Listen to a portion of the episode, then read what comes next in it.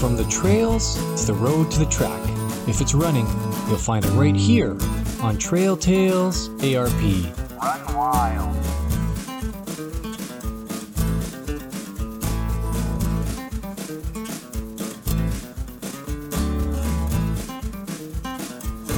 Hello, everybody, and welcome to another episode of Trail Tales ARP. I'm your host, Sean Sobon, and joining me today is Mr. Bill Gardner. Bill competed in Japan for Canada in the 1964 Olympics, competing in the decathlon and the 400 meter hurdles. And Bill is 80 years old today and still living a very active lifestyle. And I would actually bet money that he's more active than most of us listening right now. Uh, Bill, thank you so much for joining me and welcome to the podcast. Thanks for having me. Yeah, absolutely. Like I told you on the phone the other day, it's not every day I get to talk to an Olympian. So this is this is really an honor and a Canadian Olympian at that. Oh, um, thank you. Yeah, before my time, but so amazing. So yeah, thank you very much, Bill. As you know, you know this is a running podcast, and a couple weeks ago, um, just for our audience listening, I had a, a friend of yours and a friend of mine now, Gene Balfour, was on the show, and we talked about his marathon running in the past and uh, how he's into Nordic cross skating now. And during our conversation, he mentioned that uh, he ended up meeting you. I think it was through a fitness institute in Toronto that you owned. Yeah, he used to work for us. Yeah, he used to work mm. for you, and that's how he got introduced to you. And then you kind of got him into, uh, uh, I guess, cross country skiing, and then that kind yeah. of transitioned him into where he is at today. But you know, this is this is a running podcast, and like I say in my in my intro, um, if it's running, you'll find it right here and you know sometimes running takes us to different areas and you know there's a lot of cross training involved that runners do like cycling i do myself or swimming or what have you. So we're going to talk about stuff that's not necessarily running today as well but why don't you take me back to the beginning bill and um, let us know what it was like um, for you in in your earlier years when you were um, you know getting into running or getting into athletics in the first place. How did that all start for you well, it really started when I was very young. I um, I went to a boys' school in Oakville. Okay. It was a boarding school when I was 10 years old. I kind of got dropped off there, you know, and uh, was long from home. And I was a sickly young boy before that. Um, but I found out that I could outrun other kids, which was helpful when you're in a school where some bullying takes place, you know. there you go you know, the old knuckle duster, you know, right on the bone of your arm there, you know. Oh yeah. I, I have an older brother. I used to get those when I was younger. yeah. So I learned how to run pretty fast and um, did very well at school. And then I thought, okay, where do I go from here? And it, I guess just frankly, I guess psychologically speaking, running, somehow I got healthy from running and winning races and things like that. And uh, and for me, it became a a way of escaping sickness. Okay. Like symbolically, I saw fitness and running as a way of escaping my childhood sickness. And I began to idealize the whole thing. I thought this is wonderful. This is what I need to do for the rest of my life. You know? And so uh, one of the teachers at the school gave me a pair of track spikes, which I'd never seen before. We were just running in, you know, running shoes. Sure. He gave me these spikes, which he had used as a young boy. And I thought, oh my, this is great. And then I, he gave me a book on track. And I used to get hit over the head at night after lights out because I'd be reading that book under the covers of my bed, you know, with a flashlight. and so that's how the dream started. And then um, uh, at that school, I was a big frog in a small pond. And I didn't mm-hmm. realize how small until I met my coach, Lloyd Percival, who at the time was probably the most famous coach in the country. And um, he took me to a track meet, my first track meet outside the school in Hamilton, and he entered me in five events. And I basically came last in every one of them. And I couldn't understand it. You know, what, what's, what's all this? How come I was winning all these victories and now I'm coming last and everything? And I didn't realize that part of the problem was his coaching was so good and he was so technically proficient that he was changing my technique and everything. So I kind of forgot how I used to run like a mongrel, you know. Mm-hmm. And but I hadn't yet learned how to run beautifully, which is what he was interested in teaching, like highly uh, efficient, you know, kinesiologically perfect motion of the legs and all that sort of thing. Which you know is how you get better. It's it's interesting because I ended up going on a track scholarship to the University of Colorado um, after high school, and um, I read a study which basically proved that it was studying uh, university track athletes in American colleges, and it basically showed that that even though most of the athletes at the end of their four years were about 20% faster than in their freshman year, yep. in whatever event in whatever event you were studying, they were no fitter. Really? Oh. So all came down to to body movement, I guess, efficiency. Technique. Right. And right. I became the technique expert because I wasn't that naturally fast or gifted or tall. But I'll say the 40 meter hurdles, there's a differential between your flat 400 and your hurdle time of a, for an ordinary hurdler about three seconds, three and a half seconds difference. That's how long, how much slower he will be in the four hurdles. My differential was about two and a half seconds. Oh wow! A lot of guys are like four seconds type thing. You know? So I could beat a lot of much better athletes than me with incredibly efficient hurdling. You know, like I was back on the ground running when they were still in the air. You know what I mean? Yeah. On, on each hurdle, and that's what made the difference. You know. Wow. So you your technique really put you ahead of the curve in that event, especially. It was very important to me, and I got terribly distressed in Tokyo because you know, I'd never been in the Olympic Games before. The year before, I won the silver medal in the Pan Am Games in Brazil. Okay. So I had been in international competition, but not like this, you know. So warm up was incredibly important to me. Like you can win or lose a race on your warm up, especially when there's technique involved, like hurdling.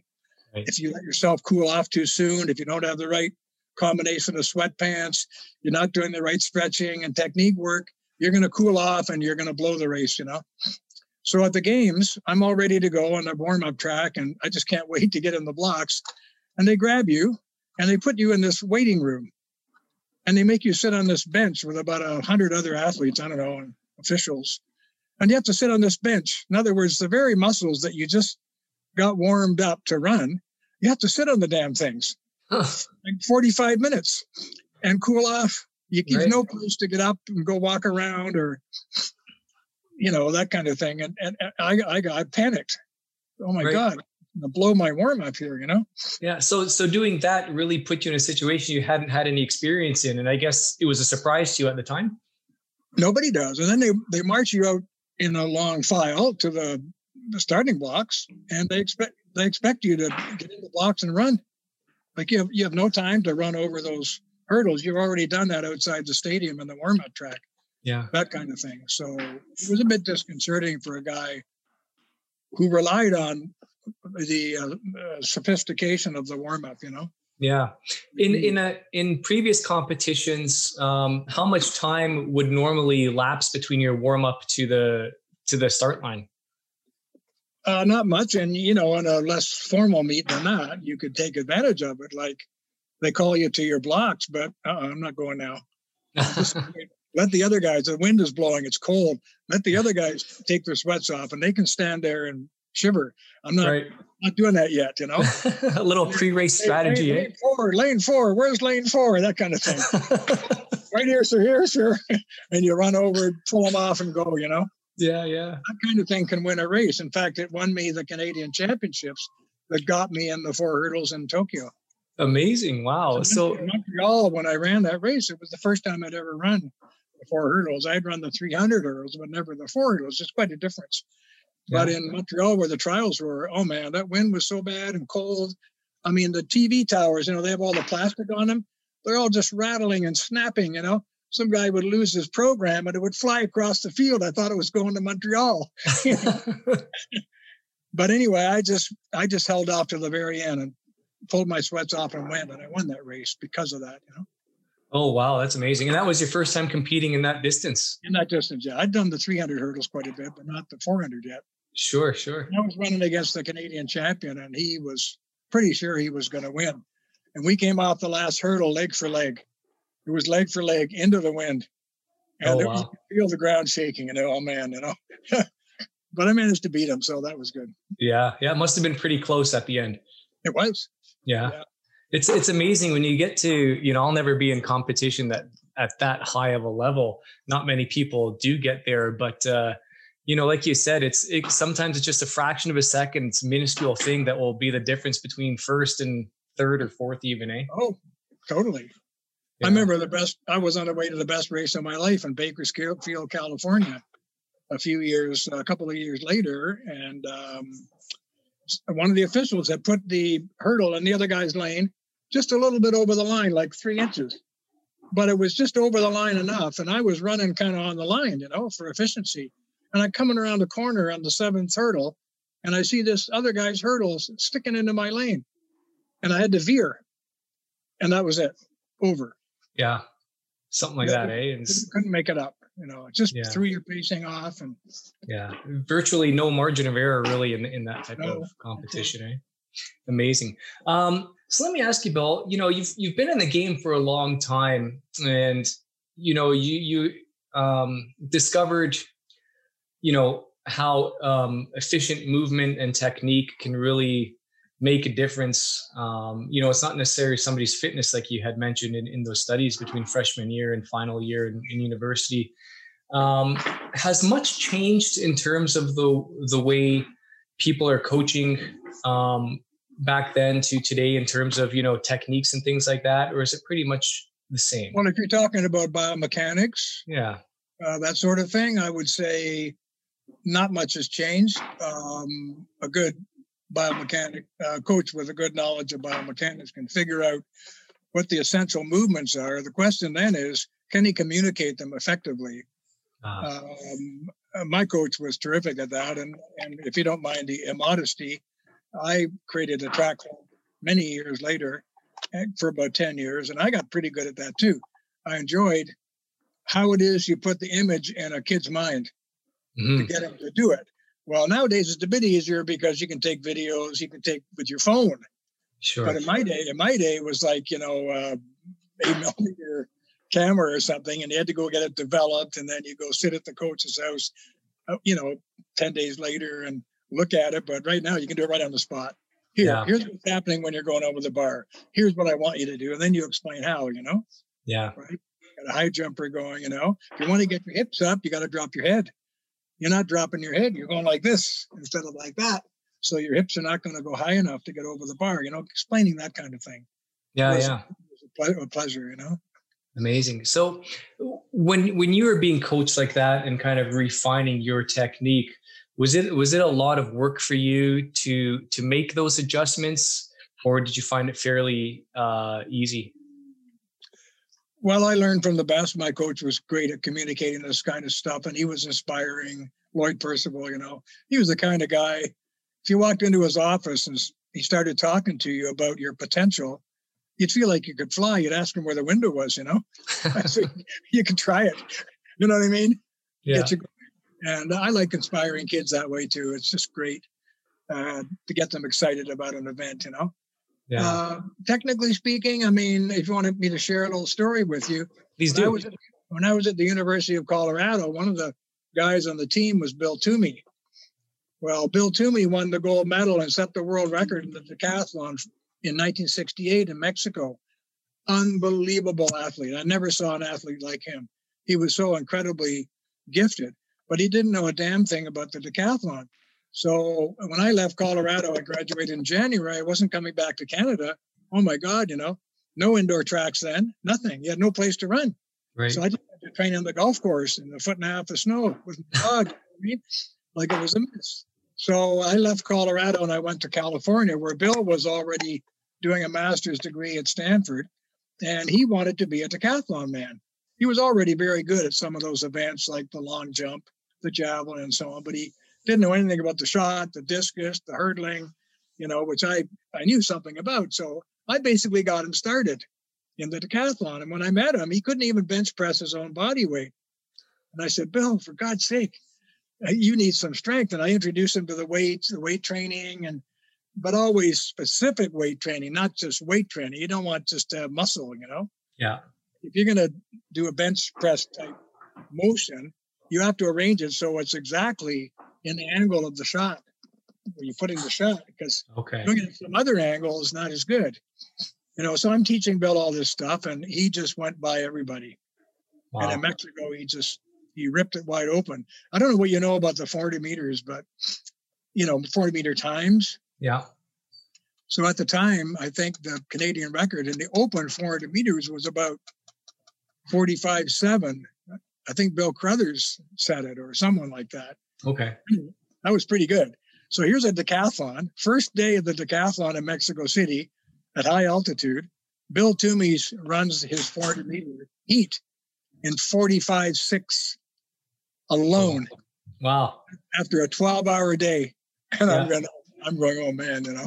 the potential's there. And and and being at altitude, was there much time to acclimatize to that different to the atmosphere there or no? Well, yeah, the heat probably took a few days, I'm sure. Although he spent three years in Colorado, like I did, where which is about six thousand feet. So Sure. you know it affects you at first, and then you adapt. You know, yeah, yeah, absolutely. affects you more in a distance event Yeah. than at uh, say 400. Yeah. Yeah. Out of out of all the events in the decathlon, Bill, which was your favorite? Was it the hurdles?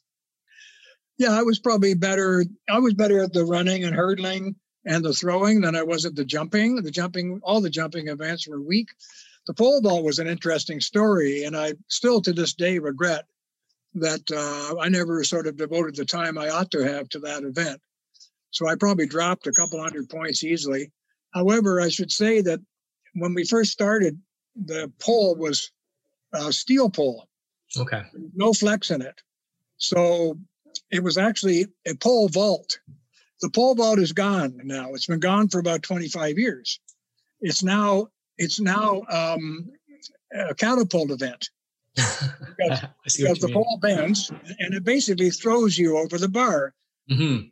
And if you know what you're doing, you'll go over it properly, but it'll throw you anyway. You know, so it's a Yeah. catapult event. The actual pole vault is gone, and I would say not to um, try to outrank these guys. I mean, obviously they're super athletes, but none of the catapult guys today could actually pole vault on a steel pole. It would rip their arms out. They're not Yeah. strong enough. They're not, you know, in those days you had to be very gymnastic, a lot of strength in the upper body. You don't need that now. They do have some, most of them, but nothing like you had to have before.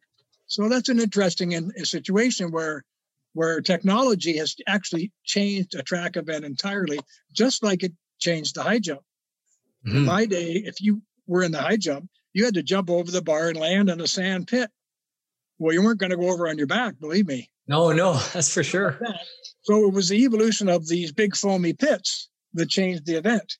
People started saying, well, if I don't have to care about how I fall, why don't I just go over on my back, you know, and get a little more height? Yeah, I, I have a distant memory of of uh, learning a little bit how that high jump changed in the transition. Because if if memory serves correct, people used to like you said they jump and try to go forward, and then at some point it evolved and they would jump and go over on their back first, right? Yeah, well, it used to be kind of a roll or straddle. You'd go over Yeah. and lead leg, straddle. The bar would be right like this. You'd be actually able to almost kiss it on the way over, you know, yeah, yeah. not on your back like now. It's actually a screwy event, if you ask me now, because because uh, it's not really a high jump; it's a back flop. yeah, pretty much. You're describing it pretty good. Yeah. Uh, if you want to see uh, real um, natural high jumpers, there's some videos on YouTube showing some of these African tribesmen jumping over a bar the way we used to, high school kids. Oh, Unbelievable. See it. They Oh, just wow. run up and jump over the damn thing and they land on their feet on the Oh, other wow. side. I'll have Like- to get some links for those some videos and put those in the show notes so, so everybody you who's listening can believe, watch you that. wouldn't believe it. You know, I, if I find it, the one I remember, I'll, I'll send it to you. Please do. That would be that would be amazing. It's it's Right. interesting. I want to go back to the pole vault real quick. So so back in the day, you used to have the steel pole, which is virtually not going to have any flex really to it. So Zero, zero. so I guess there's a few questions with that. So did that change the technique from what I would be familiar with now, where you're kind of running? Obviously, you see the current poles they flex, and like you said, you just got to hold on and and move your body properly. How would you get up in the air with the steel pole like that? Like you Well- mentioned, you need a lot of upper body strength. But Absolutely. Well, when you're running with the pole, your arms are apart. But as you push it towards the box, you had to bring your two hands together on the pole. And you would Ah. go up with both your hands over your head. And you'd have to pull yourself up, turn around, and push off over top of the bar by yourself. And the pole would take you up. Right. But you had to do all the rest of the gymnastic action. Whereas now you leave your hands apart and you actually flex the pole, yeah. rock rock back with your knees up, and you're going up. And what you do after that is, I think, a lot simpler than what yeah. we had to do. So I was caught in between the two because it was just coming in until. In fact, uh, the world decathlon record holder, C.K. Yang, at the time, was also one of the world's best pole vaulters, you know, and uh, they changed everything. I mean, the flex pole came in, the decathlon tables changed. He got screwed actually. Yeah, sounds like it was just in that in that time where they were transitioning. Um, do you know off the top of your head how the the new technology and the poles affected the the records that were there? Right, because I'm I'm assuming that there must have been a drastic change in in the heights that people were able to. Well, they're going a lot higher now than uh, like before Tokyo. I think the record was just under 16 feet. Now they're close to 20 feet. Oh my goodness, that's a big difference. Unbelievable. See, it's actually very dangerous. There's a organization, I think it's in Connecticut somewhere, for the study of uh, international study of sports injuries, mm-hmm. and they say that per capita, because not a lot of people pole vault, um, the pole vault is the most dangerous sport you can do. Guys who break their necks because the pole breaks used mm-hmm. to break a lot more than it did now, which scared me initially. You know, you I didn't bet. know which way it was going to bend sometimes. You know, now they're kind of pre-flexed a little bit. But to see one of those guys go up in the air and the pole breaks, some guys got impaled on them, oh. injured.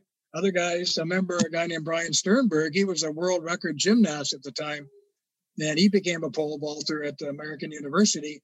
And he fell and um, and uh, broke his back. And uh, years ago, when I was actually writing a book on track and field, a guy in Minnesota fell right down into the box and broke his neck and died just like that. Boom, you know. Oh my goodness. Yeah, so there's a lot of risk involved uh, with a sport like that, and I think the fact that it's the pole allows you to go so high is part of it. You know, the higher you go, the harder you fall. Absolutely, and I'm, uh, you know, there's a lot of kinetic energy behind that, I guess, too, especially with the flexing pole now. You're yeah. So like you said, it's a catapult. There's been actually some people arguing that they should take some of the flex out of the pole and they should uh, shorten the pole so you can't can't throw yourself so high and use more of your body to, to get yourself over the bar and less of the pole. Mm-hmm. Probably yeah. not going to go anywhere. It's, it's all TV, you know. Yeah, exactly. I guess you know who knows if they made it a little bit safer, maybe more people would be inclined to to participate in that one. Maybe, yeah. Yeah. Wow, that's pretty interesting. I'm learning a lot of stuff from you, Bill. uh, so, um, I want to ask, I guess, going back to your your Olympic experience, is there any one kind of moment or memory that really sticks out in your mind as to something that was pretty special for you? Uh, with the Olympic experience? Yeah. Uh, well, it'd been five years of dreaming or more. And uh, so it was just, I was very proud and pleased to get there. Unfortunately, I got very sick just before my decathlon. My mom and dad and I, because they came to watch, uh, we thought we'll go for dinner, but we'll go someplace safe. So we went to the Tokyo Hilton, just assuming it would be really good food, you know, like uh, being careful. Yeah. my dad and I both got terrible dysentery. Oh no! I was up almost the whole night before. We couldn't find the team doctor. He was in town with the geishas and all that, you know, and he didn't get back till four o'clock. And I had terrible cramps, so I ended up. I must have lost eight pounds that night and couldn't eat oh. anything the whole first day. Oh dear! So it was almost a question: Am I going to withdraw or just get this done? Well, my coach had always said, whenever you're facing a lot of difficulties in life, take them one hurdle at a time. you, can't, take all the hurdles at once. So good, I just went you know, one event at one event at a time, and then don't even think about what's coming. You know, feeling kind of sick. Yeah. And by the second day, I felt a little better, but it was uh, very disappointing. Oh, I know? can only imagine. Yeah. Yeah, but wow. these, these things happen in life, and you you know it's the old story it's not your fault if you get knocked down, but it's your fault if you don't get up. Very true. Couldn't agree more with you on that one. Yeah. hundred percent. Wow. So quite uh quite some drama back there for you. Yeah, it was. It yeah, was. yeah. Oh yeah. my goodness. So let's so let's say okay, you you finished off at the Olympics, and where did you go from there in terms of your athletic career? Well, I hate to sound like a belly bellyacre. I'm not. But the other thing that happened was sure. I was so upset with getting sick uh, in Japan. Uh, well, first of all, life's full of flukes. You know, here's one that happened to me. I was ready to fly home with the team after the games, but one of the officials came to me and he said, "Bill," he said, uh, "there's a track meet, a triangular track meet. Triangular means three countries. Okay.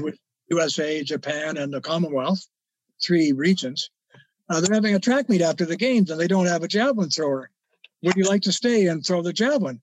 And I said, Well, sure, I'll do that. I said, But how do I get home? He said, Well, we'll give you an open ticket. Well, in those days, an open ticket meant you can you can go home anytime you want, any way that you want. Oh wow. you know, free. So I thought, sure, I'll do that. So I went to see my mom and dad. They were ready to go home the next day. And I said, I'm going to stay in Japan. You're what? I'm going to stay in Japan for a while. I mean, I don't have a job. I don't have a career. I'm going to this meet. And here I am in this amazing country. I'm going to stick around and, you know, try to find myself uh, in this foreign culture, you know? Yeah. So that's what happened to me. So I ended up living with a kind of low end Japanese family. They didn't speak a word of English and I didn't speak any Japanese. I lived there for six months. Uh, and I went and did that job javelin throw and and so on. And then I taught English to young Japanese students, just conversational English to make a little money and buy food and all that. But I did not want to run again. I just didn't even want to go near the track. I was so disgusted by what happened to me. So, um, but I was intrigued by the sport of judo. So oh, um, I had met Doug Rogers in the Olympic Village now, Doug Rogers was Canada's uh, judo champion. He was heavyweight uh, judo champion. A really nice guy. And uh, he was living in Japan at the time and had been for several years. So I looked him up when I decided to stay there. I went looking for Doug and I found him. He was training at a place called the Kodokan, which is the mecca of judo in Tokyo. And I took up judo. And um, everything went well until one day Doug was showing me a move he was a 260 pound guy, maybe 265 pounds, six five, and he threw me in a certain move. I don't want to bother explaining it to your listeners, but sure. it's a move where you kind of go over the top, and I was going to hit the ground hard, so he pulled on my arm, but he pulled it so hard he pulled it right out of the socket. Oh no! I tell you, it made a sucking noise like a shotgun going off. Oh, Everybody wow. in the gym stopped. They all knew what it was. They all gathered around, and there was me sitting on the floor, clutching my right arm. And I thought, oh my God, what just happened? That was the end of my decathlon. No more pole vault, no more javelin, you know? Yeah. I said, holy God, I'm going to go home like this? No way. So I strapped myself up so the right arm was kind of immobilized. It couldn't go very high. And I changed my grip to a left hand grip. And three months later, I earned the fastest black belt in the history of the Kodokan. You're kidding. I did. Yeah. Wow. I was married. Mind you, I, it sounds like I'm bragging. I'm not ready, but it was pretty much the fastest they'd ever given. And the way they do that is not like here, where you go through a whole bunch of ranks before you get your black belt. There, you can go right from a black belt, uh, white belt, which is beginner, to black belt. How?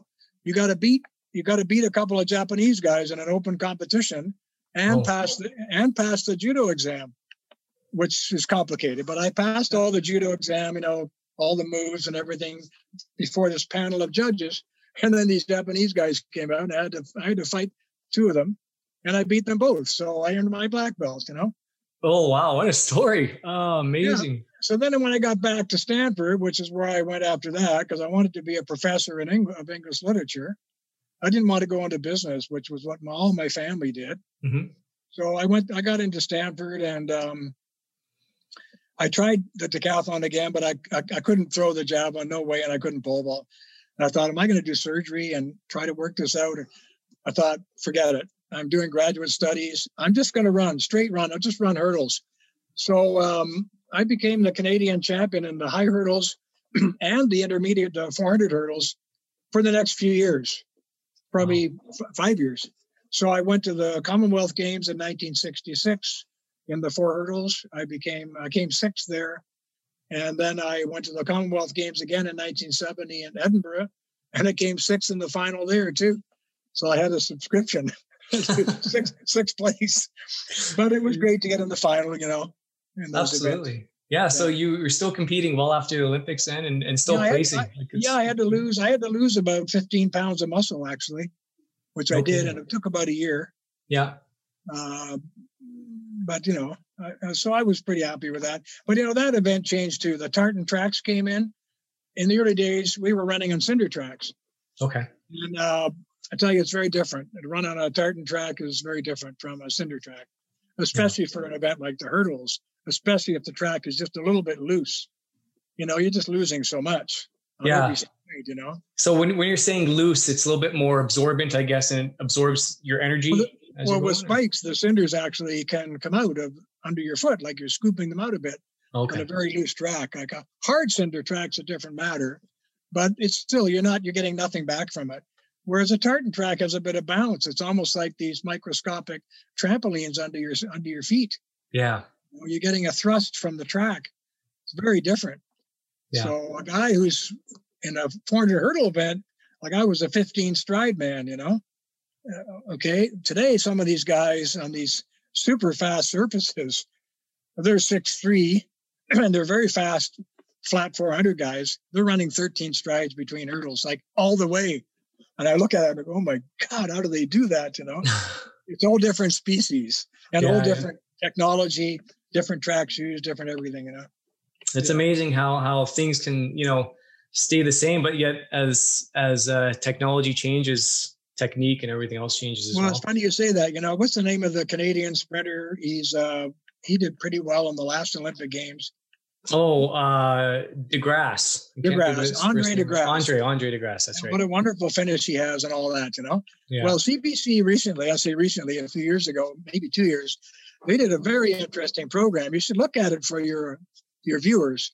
It's a program in which they they had a cyclist and a track guy and I I don't know a swimmer or whatever compete in their events today, but with that equipment and on those surfaces. Amazing. So they had uh, cyclists, you know, doing a time trial in this 25 pound steel frame bicycle with you know 32 spokes on each wheel and all that kind of stuff and and and five gears not 12 you know that kind of thing and then they had andre degrasse they had andre degrasse running i tell you on exactly the same kind of track that i used to train on in don mills in toronto where you know right beside your hands when you're in the blocks there's a weed or something you know what i mean growing in the track you know and it's loose yeah. it's not like today. So Andre ran his 100 meters in the track, and I think he was quite shocked to see that he could only run a certain speed. He just couldn't get anywhere close No Cheers. kidding. Eh? top speed. No, A bit of a humbling experience, I'd say. it was humbling for him, and he was he's a—he's a sweet guy. Uh, but so to see him react to it, because the guy with the camera says, "How does it feel running in these conditions?" He said, I, "I actually I can't believe it." He said that was hard. like, you Wow. know. So anyway, that was different. You know, technology, of course, changes all these events. Absolutely. Yeah. Yeah. Yeah. Especially like if you get into like you mentioned cycling too, like you have these bikes now that weigh very little compared to the old bikes back then. eh? Yeah, very bu- light, very stream time, wind wind tunnel tested. yeah. thing, you know. Yeah. Yeah. Yeah. It's Different amazing. story. It's amazing. So as much as as much there'll as be more, there'll be more of that. Oh, for sure, for sure. As much as time goes by, you know, the athletes and the training and everything, I would say, you know, pretty much stays the same, I guess. And then it's just like the technology that changes the game. And, you know, Well, actually, the train the, the training changes quite a bit. I mean, um, when I tell people that I didn't have a coach after I left high school, I just didn't. I have a funny story for your listeners, I guess. sure. When I went to Colorado, Lloyd had been my coach. Lloyd was fantastic. But when I went to Colorado, so I was a university student now, I'm running my first race for them. And uh, the coach there was named Frank Potts. He was a wonderful, sweet, grandfatherly guy. But I mean, this was America, you know? and, and I was thinking, now I'm really going to get some coaching. Holy America, the greatest track country in the world. This is going to be fantastic, you know? So I run my first uh, 300 meter hurdle race for the team. In those days, that was the distance that they ran in uh, college. They hadn't graduated to the 400 hurdles yet. Yeah. And so I run my race and I come about fourth or something. And the coach calls me over. He says, uh, he, he talks like this. He says, and I'm only uh, imitating him, not to mock him, but because it was sweet the way he would talk. But uh, Bill, he said, Gar- Gairdner, he said, you, you, uh, you uh, come over here, you know. And I thought, oh boy, he's going to give me the word on my uh, on my race. What can I do to improve? You know. Yeah. He looks at me and he says, and, I- and and he's so sincere. And he said, now listen here, Gairdner. He says, if you um, if you uh, if you want to win, he says, you're going to have to run faster. and I just about died. If you want to win, he said, you're going to have to run faster.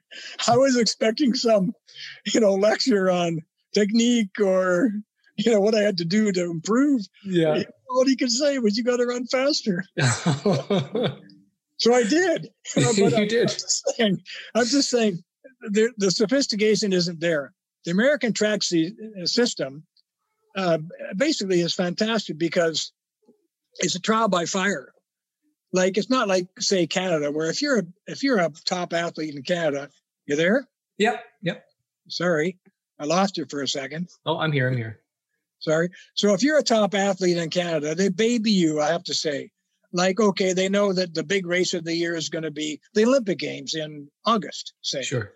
So they try to plan everything out and map everything out so your best performance is going to come on on that day that week whatever you know not before not after and all the sports science so-called is aimed at making that happen mm. in america forget the sports science listen man there's we have a track meet here every weekend at this university that's 24 track meets in the season you're going to compete in every one of them and sometimes when one of our guys gets hurt, you're going to have to run another event that you hadn't even planned on. Oh, like, wow. like, hey, we need you for the relay. Coach, I just finished my four hurdle race 20 minutes ago. Get your spikes on, get over there, you know, that kind of stuff. Oh, wow. Well, it's do or die. Now, yeah. some some guys can't stand that. They don't like it. They crumble, they get sick, they pull muscles. I loved it. Uh, tougher the better.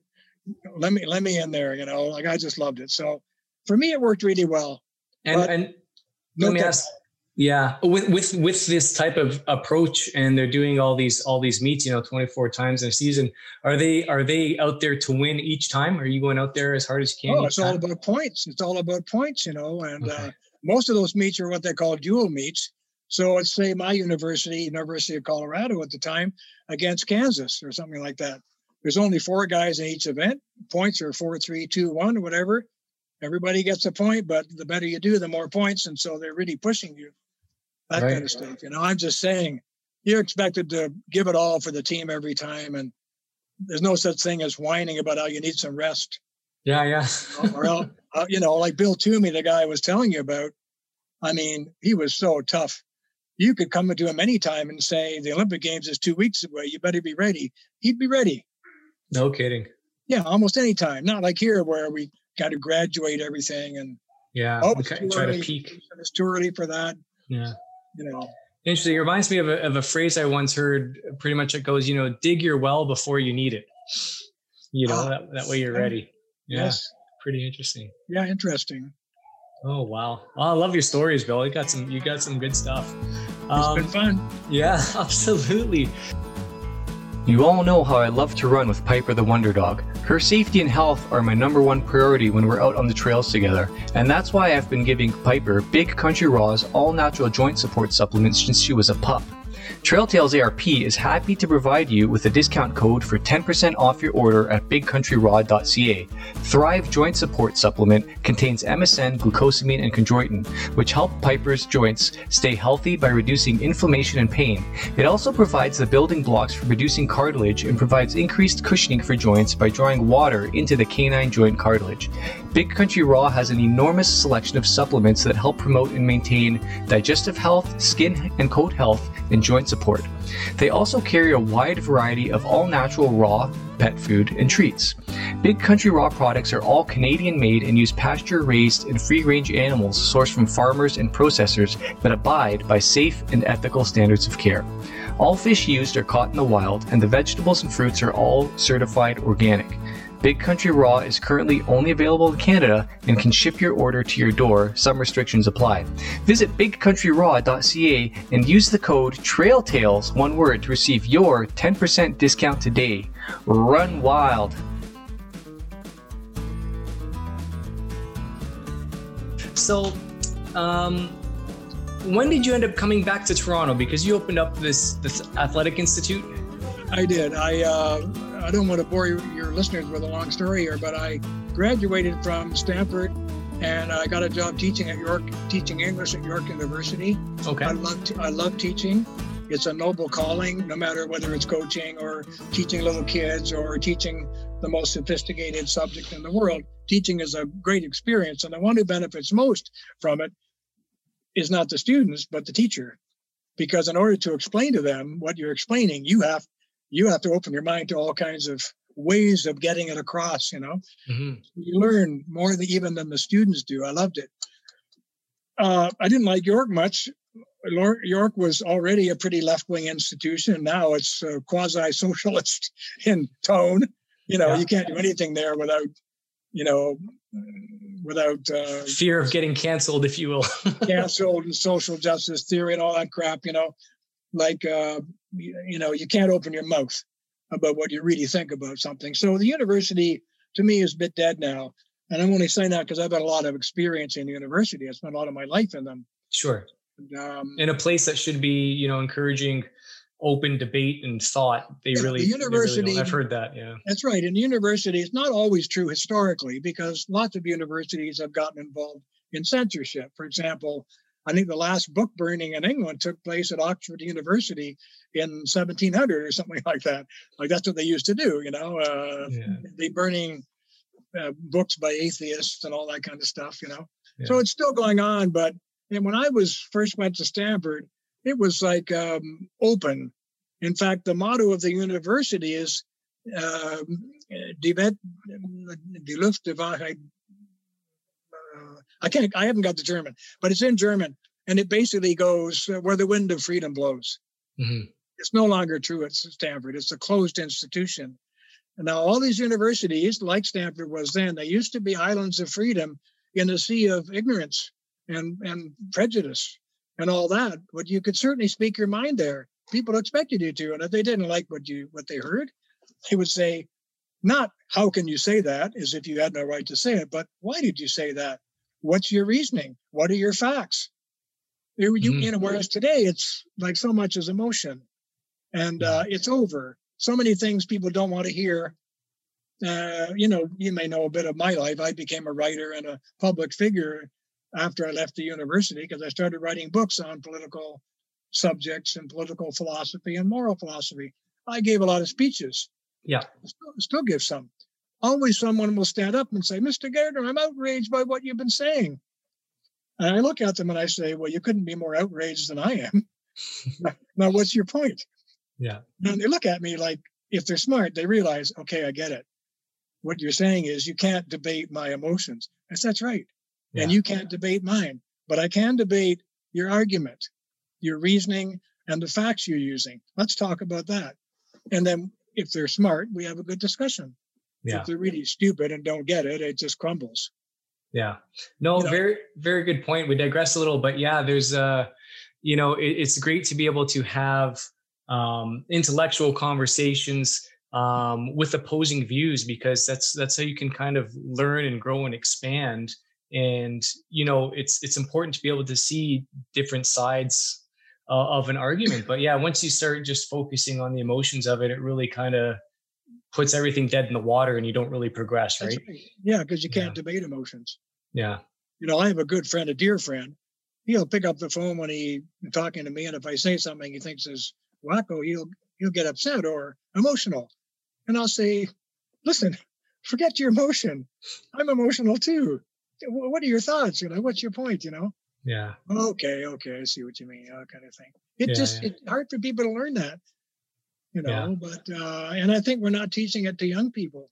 So we have a frightened society now. I hate to say that about my beloved country, but uh, we have a frightened society, and it's especially nasty for young people who, you know, they got to make a living, look after their families, and, you know, they haven't got time to run around reading books on political philosophy and moral philosophy and things like that to arm themselves for these debates, you know, so they just shut up. Yeah. Even though they do not agree with a lot of what they're hearing, they just shut up yeah. because it's too hard. Yeah. You know? Yeah, no, I, I, totally hear you. It just it's you know it's one of those things. It's a it's a very um I guess you know cultural thing. I guess you've you would definitely have seen how things have changed over the years from your time uh, working in the universities, and then oh, yeah. you know you you've written I think it's, it's, over a dozen books. Yeah, about 15 of them. Yeah. Okay. Are all of them in the kind of political realm? Because you had mentioned. Well, you, you know, I'll tell you the first one. I don't know if you want to hear this, but I, sure. I'm actually doing a memoir now and I'm writing about it at the moment, how this happened. Uh, I got concerned about Pierre Trudeau, the father of the present prime minister, who was spending Canada into the grave. At one time, I think his government was spending about 50% of GDP or something like that. It was huge. Uh, that's not quite accurate, but it was close it was crazy, you know. And so I wrote a book called The Trouble with Canada um, because I was concerned about where my country was going. Mm-hmm. Trudeau Sr., he wanted socialism coast to coast, almost in a Maoist or Chinese style. He, I've got his quotes. He publicly expressed his admiration for Mao Zedong the communist ruler of, you know, what we used to call Red China. and I'm going, really? you know, really? Yeah. That, sound, that, sounds familiar. and here we are in this British derived uh, society with common law and free parliament and all that kind of stuff. And you want coast to coast socialism? Please, you know. So my wife basically said, why don't you stop bitching and do something about it? She didn't, she didn't say it that way, right. complaining, you know. Uh, and I said, how can anybody do anything until they know what the trouble with Canada is? So I said, I'm, I'm going to write a book. That's how it happened. So I decided to write the book and publish it myself because when I sent it to the first few chapters to these publishers, they sent me back letters. There was no email then. They sent me back these letters saying, How can you say this and how can you say that? And I'd say, What do you mean, how can I say it? I did say it. What's your objection? Yeah. You know, give me give me the argument. And they couldn't. And I realized we were really in trouble. So I hired an I hired an editor, the best editor in Toronto. I said, I'm going to spend five thousand bucks to get this book done. I want the best t- uh, type style. I want the nicest cover. I want, you know, you you handle everything. So I gave him what I had, and I kept writing. He calls me back a month later. He says, Bill, he says, I love your book. I said, What? He says, I love your book. In fact, I love it so much, I took it down to Canada's largest publisher, and they want to see you at 11 o'clock tomorrow morning. Oh, wow. And I said, wow, I said, an author's dream, right? Oh my God. So I end up in the author's, in the publisher's office the next day. And at the time, Brian, Brian Mulroney was, uh, you know, maybe when I was writing, Trudeau was gone and Mulroney was in. He was trying to do a national daycare plan, not for the needy. I'm okay with maybe with that, maybe, but for anybody, any woman could get this free daycare. You know, she could walk in with her mink coat and her tennis racket and get free daycare. It's paid by you and me. Yeah. And I said, come on, you know. So I wrote a letter to Mulroney and I said, and I said, you're too pink. I said, if you I said, if you don't get more blue, you won't see any more of my green. Meaning my money, you know. Yeah, yeah, yeah. Bills, you know. so anyway, uh, the long and short of that story is uh, the publisher decided to publish the book, and he didn't think it would sell a thousand copies. And I tell you, my life changed overnight. I was on the air for 14 hours live in the first four days the book came out. Oh the goodness. first edition sold out in two weeks. They did eight more printings. It sold 60,000 copies by the end of the day and hit Wow. number one, hit number one in Canada. So that's how my life changed. I went from being just a guy who used to be a runner to a professor to a businessman. And now I was uh, some kind of public figure, which I wasn't expecting, you know. Yeah. Kind of just took you took you by surprise, but I guess you you definitely uh, hit a nerve with with your with your book, right? And, Uh, oh, and yeah. uh, led to other books and Well, people, uh, those first radio shows, I got everything from Rotten Tomatoes to uh, people bowing down and say, I couldn't believe someone wrote this. Finally, someone said this about our country. That that kind of. I said, listen, the book is critical, but you can't write a good critical book about your country unless you love it, Mhm. which is what I was doing, you know. So, uh, like, open your eyes, folks. Yeah. You know. Inter- interesting interesting perspectives for sure. Now, if you ask me, if you ask me how I feel after 30 years of writing these kinds of things, because since I've written a lot of books, and your listeners might be interested in the most recent uh, book on political philosophy, it's called The Great Divide. And the subtitle is basically why liberals and conservatives can't agree, you know, like, Mhm. and if you want to find out where you stand, how conservative or how liberal you are, at the end of every chapter, there's a little table that you can look at it and figure out where you stand. And I often get calls from people who say, Oh, I didn't believe it. You know, I can't believe how conservative. I thought I was a liberal, or vice versa. Right. You know, they may say, I thought I was a conservative, but actually I'm a, liberal, you know, that kind of thing. So the book's very helpful that way. And at least from that point of view, you can get a conversation going yeah. with somebody, you know, because it clarifies the uh, underlying differences.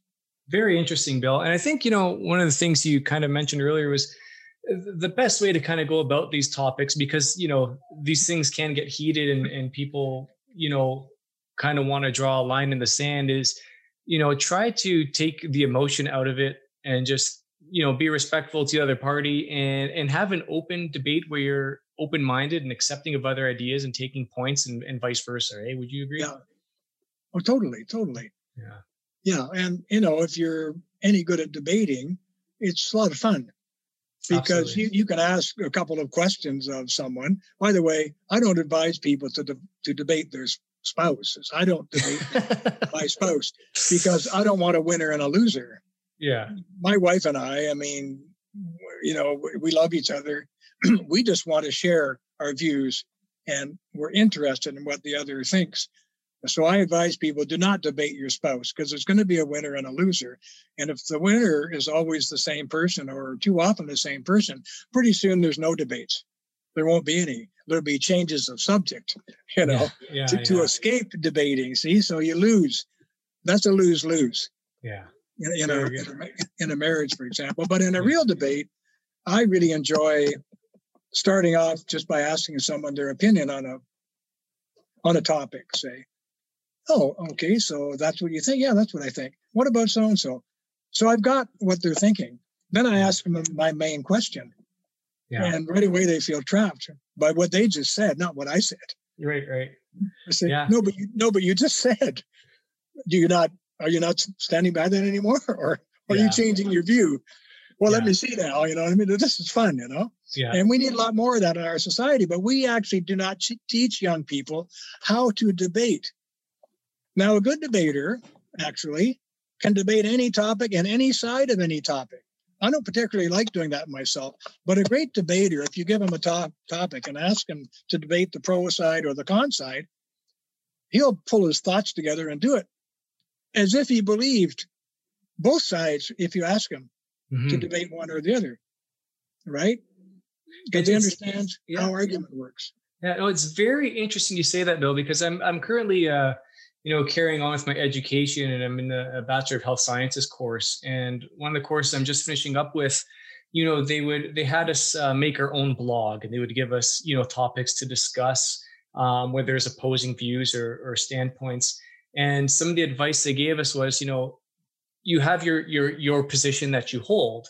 Now, before you write your post and you you argue your position, they want us to go and argue the other side of the position as oh, best oh, nice. we can, as best we can and yeah. then and then once we do that if we still hold our original position we would state that argument and then justify our rationale behind it and i, I had never had something uh, presented to me in that way. So i found it very helpful with school and, and in life as well to really understand you know it's easy enough to understand where you are on a certain topic but to to understand where the other side is is equally as important because a um, it may strengthen your position or b it may make you question your current position like hmm maybe maybe the other, there's more validity or merit to this other side of the argument and maybe totally. i might change my view and i think that's that's something we all owe ourselves to be able to do that well it's interesting you say that whoever is doing that for you not to you but for you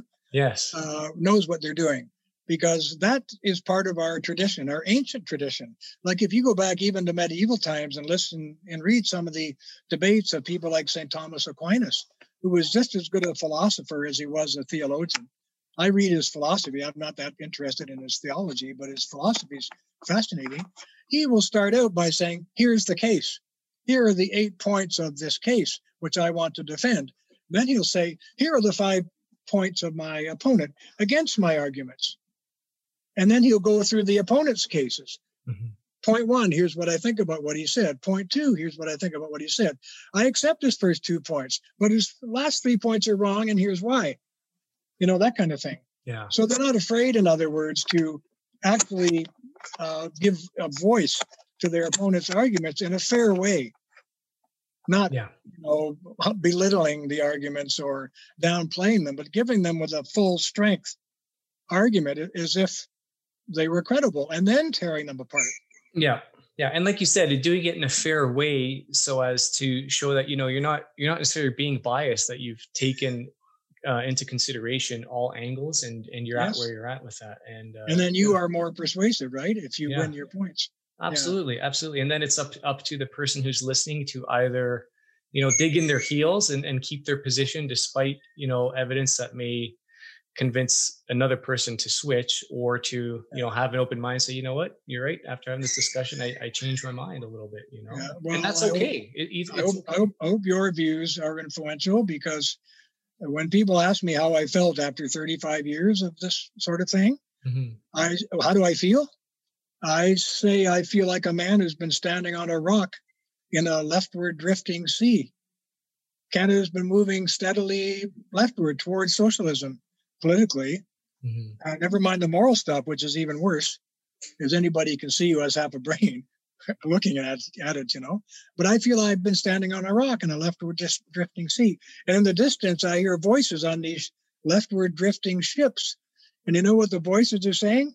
what's Look, look, there's a man out there drifting to the right, but I haven't moved, yeah you know, but I look like I've moved, but I haven't. yeah. The whole society has moved. And and I think one of the worst indications of how they've moved is the silence of our young people. They simply don't want to bother grappling with these subjects. They know they're just going to get emotional pushback from people, not decent arguments, so they're not interested. Mhm. So there's two indications of uh, the trouble that we're in. One of them is silence, and the other one is unwarranted anger. yeah you know. yeah yeah no, very interesting points and um you know it's uh where was my thought pattern here um i forget what i was about to say but anyways yeah it's uh it, it's it is quite very interesting and like you said when uh when you're attacked with emotion you're you're going to be kind of persuaded to stay silent and you know it's important for all of us to kind of question question everything as to why things Yeah. are the way they are and you know Yeah. do re- do research and um otherwise you know you're gonna sit there quietly and if you just want you know everything to be kind of happy and and and go lucky um things will change right before your eyes and you won't even know it notice Yeah, it and, right and what Yeah. you said is especially important, I think, because questioning leads to wonder, Mhm. and wonder tells you that you're alive. yeah absolutely a Absolutely. wonder of the world and the universe and everything in it you know yeah and, and and we lose that we lose that feeling of wonder at existence when we shut down all investigation and contrary opinion and and so on. We make children of ourselves. So it's a process of infantilization uh, making ourselves into children. And one of the objections i had in that first book the trouble with canada to what trudeau was doing with his charter well, and by the way, a lot of people did not want the charter, especially a lot of judges didn't want it because they realized that they were going to be forced uh, to pass opinions on the um, value of our laws. Whereas uh, what they were really only paid to do was to tell us whether our law was in conformity, any law that was made was in conformity with our own constitution or not. Mhm. Is it in conformity or not with the common law or with legislation? Yes or no? And uh, suddenly they were they were being asked to to make judgments but about words like equality. In other words, unelected officials were now going to tell you what the meaning of the charter was, not your legislator, not, not the guy or the girl that you sent to parliament. yeah And so, so Parliament has become infantilized by the Charter. And any really difficult issues, especially moral issues, Parliament just says, "We're not going to debate this. Come on, kick it upstairs. Let the court decide." Yeah. we're not Yeah. going to debate. it. Yeah, know? and then and like you said, somebody in the court's not elected, and depending on where their political stripes are, you're going to get Yes, a, le- well, a then you end- legal a legal judgment out of it, which is yeah, kind and of then the you end up with the. American situ- the American situation. The Charter Mhm. actually Americanized us more than we were, because uh, now everybody's concerned about who's on the bench. Are Mhm. they left wing? Are they right wing? Are they in the middle? You know, and now in America they're talking about packing the court. Yes, because, yes, Because Trump managed to get more conservative judges in there to, for a majority. So now Biden wants to pack the court and get rid of that problem by adding left wing judges. Mm-hmm. So this is not the way democracies were supposed to work. It was supposed to be about true debate, true discussion, heartfelt, heartfelt discussion, which would produce solutions which neither side had ever thought of before because because they were discussing it. Yeah, and and that that is true progress right there. Yes. Yeah. Yeah, yeah where, where a solution comes out of discussion which no one thought of. Yeah. And it's creative and it's yeah. wonderful, but it's not going to happen if there is no discussion. See? Exactly. Yeah, discussion is very important, just like what we're having now. And uh, yeah, yeah. I, I, can't thank you more for that because it's it's been quite intriguing, and we could talk about that uh, for hours on end, I'm sure. But you know, let let's kind of get back into um, your your athletics, Bill, if we will. Um, so right now, when, when I spoke to Gene last, he had mentioned that you're doing a lot of um, skiing. Obviously, now we're into springtime and, and the snow's all yeah. melted, so there's not much skiing to be had. But uh, from what I understand, you have you have your own track that you made on your on your land, and you did I think yeah. 700 kilometers last winter. Is that right? No, at least yeah. We used to do more of that. I'm 80 now, so I do a little less. But you know, uh, I ski every day that I can. I skied every day on my property since uh, late November, actually, pretty oh, wow. much every day, unless it was you know raining or something. Yeah. And I have a nice nice snowmobile, and I have a track setter, and I make about a two kilometer, three kilometer track here, lots of hills and things like that. And the guys come over. Sometimes we have little time trials and so on. But uh, yeah, it's great fun. I love that sport. It's just such a full body, wonderful full body sport. Yeah. And uh, I'm critical of running and cycling for that reason because they're half body sports. Yeah. Running is only about your legs. You're just carrying your upper body along for the ride. I know arm action is important and all that kind of thing, but you're not doing anything. Your upper body isn't expending the energy. In cross country skiing, especially classical style, well, even with skating, it's almost 50 50 today upper body and lower body energy expenditure, you know? Yeah. So you see these cross country ski athletes, they take their clothes off, they're really ripped, you know? Yeah, yeah. The cyclist, he takes his clothes off, he looks like a drowned rat. That's true. It's oh, true. You got these huge, huge legs and really skinny arms. yeah, big thighs and so on, a skinny upper body. And yeah. and so I actually a prediction I'm going to make, which will come true long after I'm gone, is that one day someone's going to invent a racing bike which will engage the upper body on the hills. So you can ride like you want with your legs on the flats, but, as soon as you get to a nice long hill, you can you can do this kind of almost uh, poling action yeah. Because there'll be a device on the front wheel and a very special minimal gear that you'll be able to crank the front wheel with too. So guys will be able to stand up and use legs and arms going up the hills. It's going to change the sport. But Absolutely. That wow, that's a that's a that's a big prediction. You heard it here first, folks. yeah, yeah, that's right. You did.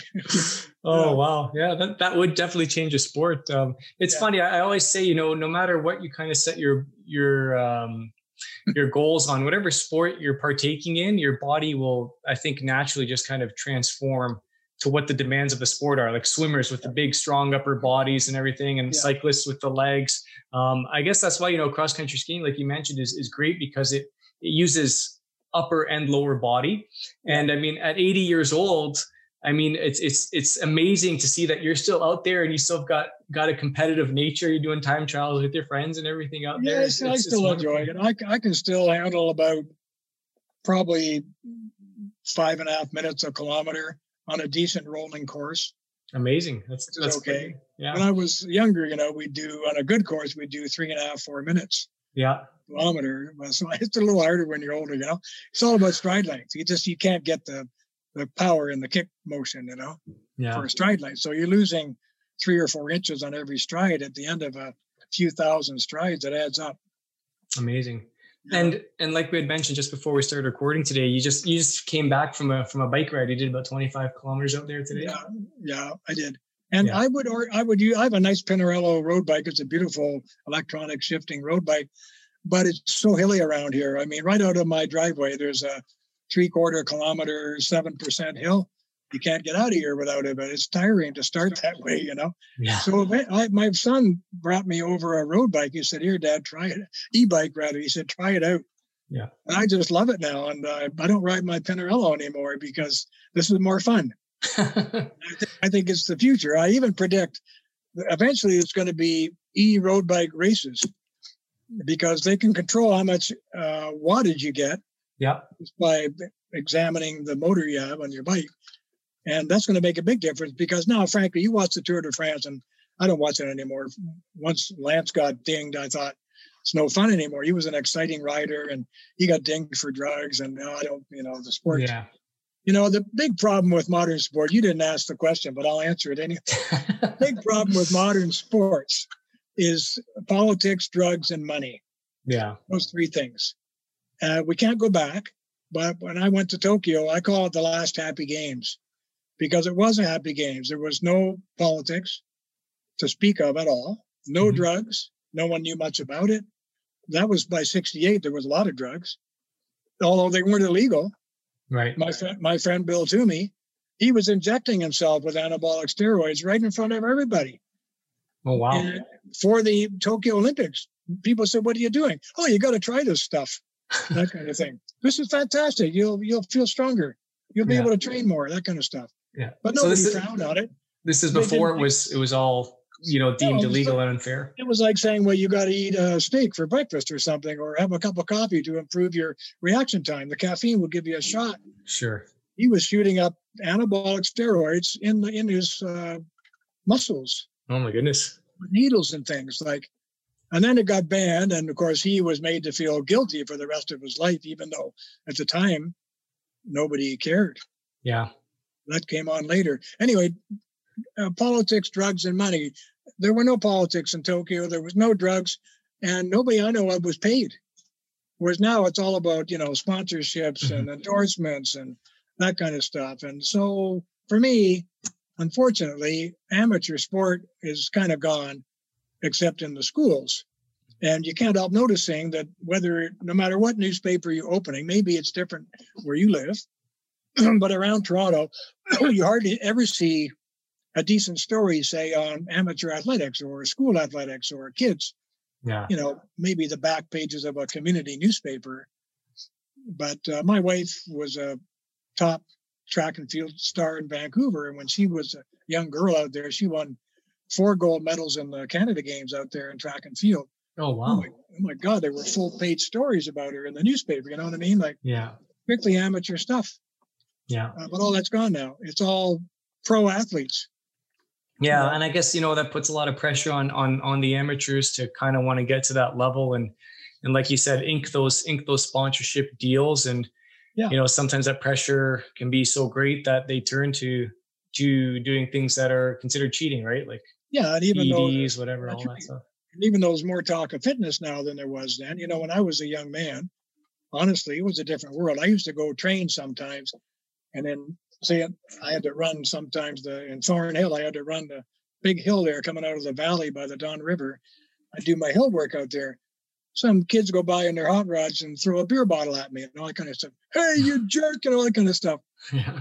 Because you know, what are you doing? What are you doing? that Yeah. kind of stuff. And actually, it was so uncommon fitness in those days that if you saw a woman like you do today jogging down the street, you'd pull over and ask her if you could help. Are you okay? Are you okay? Really? Is everything okay? Like, is something wrong? Somebody chasing you. Why are you running? Yeah, that kind of thing. Yeah, you, you ask if you could help. Uh, so it's very, very different now. And you certainly wouldn't go into a restaurant in a sweatsuit.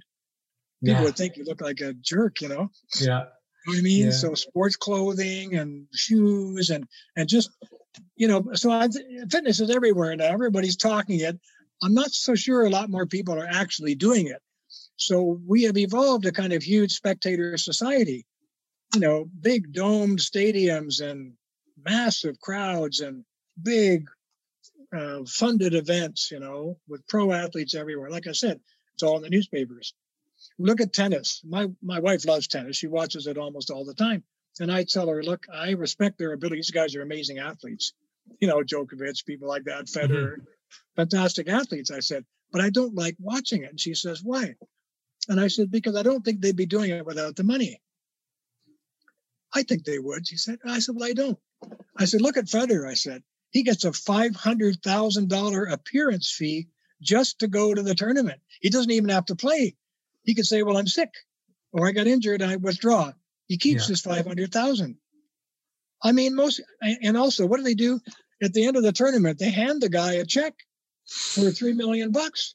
There are people in this society who will never see that kind of money ever. mm-hmm. people in this society who don't have jobs, who, you know, who are really scraping to support their families. And they see this guy being handed $3 million check for hitting a ball around. Come on, you know, I mean, at least, at least have the grace to give him the check quietly after the meet or something, you know, give yeah. the trophy. Okay. Let them kiss it. We all like that. But, but to bring the money aspect forward like that, I think is bad for sport. Interesting you know? perspective. Might yeah, it might uh, uh, obviously it takes away the focus, I guess, of of the the physical accomplishments, like you said, the trophy and the celebration, and you know, like, wow, look at that check at the yeah, end. and it. the young athletes, they're out of high school, they're really good athletes. Some of them, they want to get funded by by Sport Canada. Mm-hmm. I know. I used to coach some of these uh, kids, and uh, I'm down at U of T coaching some of my track team, and there's this girl there, and I, and I said, "How's it going?" She said, "Oh, she says I'm quitting." long she's in the long jump. I said, why are you quitting? And she says, well, he says, I didn't, I didn't make, I didn't get carded.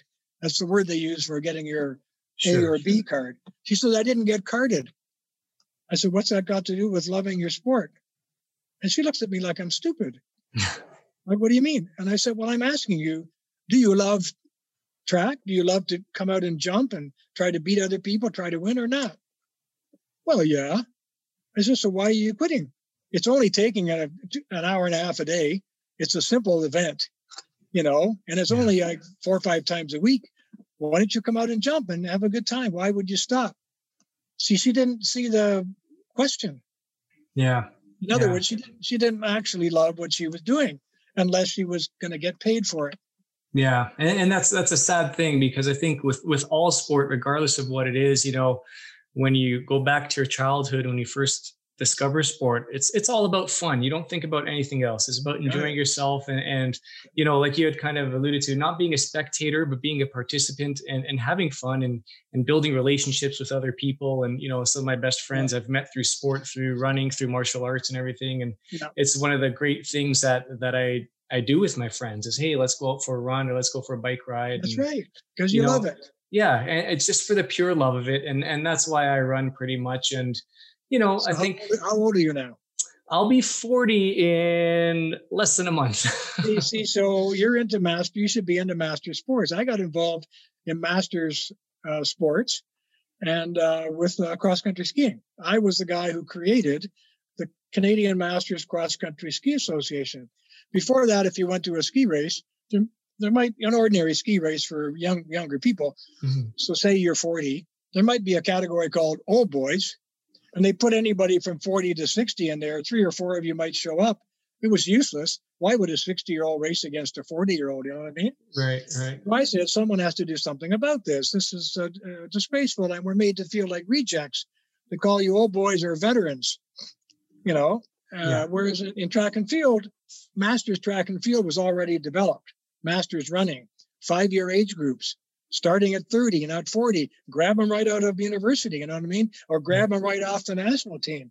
Let them keep enjoying themselves. So I did that for cross country skiing in Canada. And uh, that became a huge su- success, and it's still going.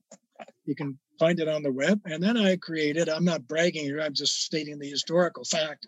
Sure. Then I, then I created the World Masters Cross Country Ski Association. And the Fédération Internationale du Ski, which is called FIS. It's the world ski governing body. They paid me a visit.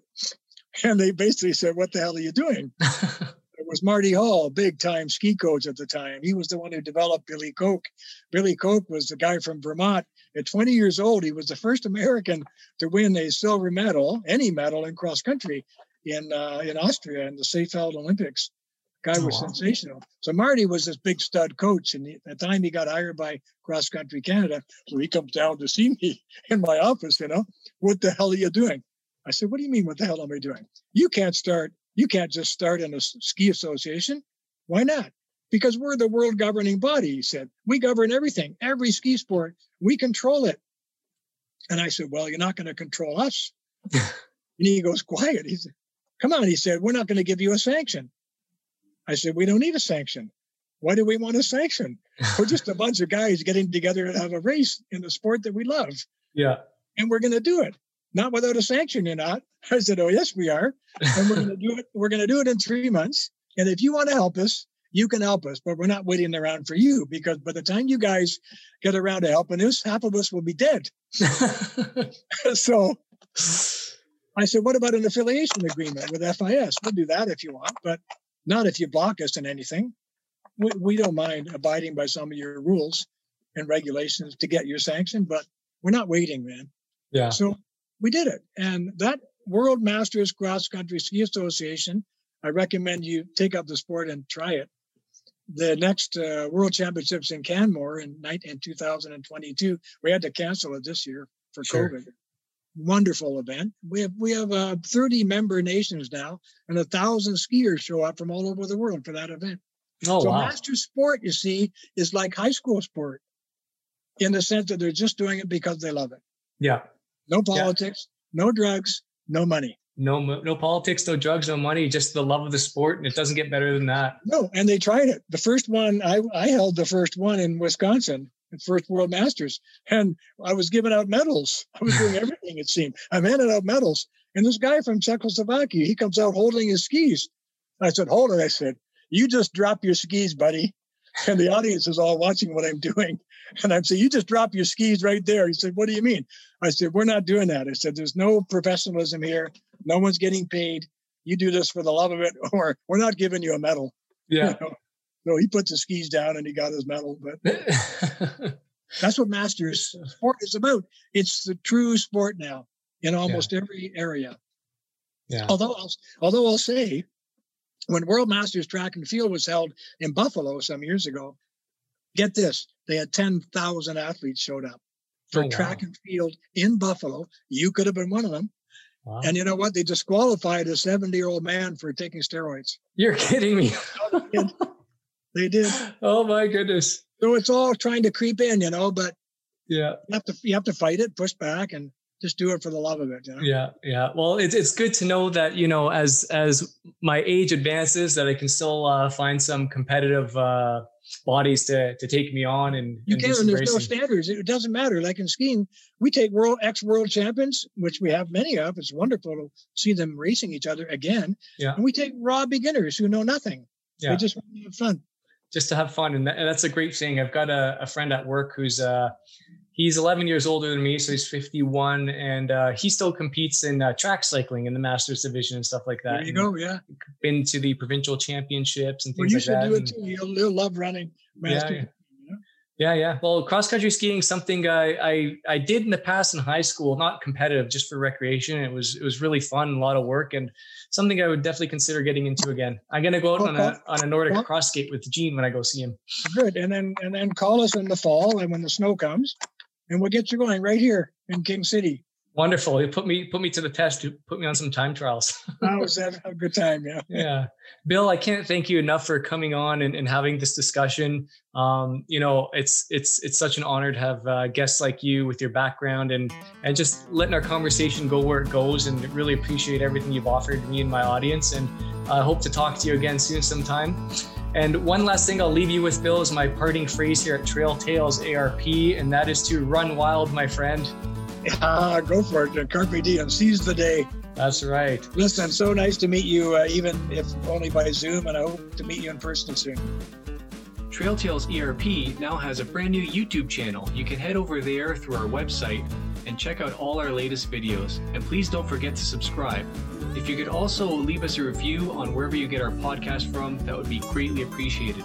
Don't forget to follow us on Instagram at trail underscore tails underscore ARP. And you can also join our Strava running group at Trail Tales ARP. Thank you so much for your continued support. Run wild.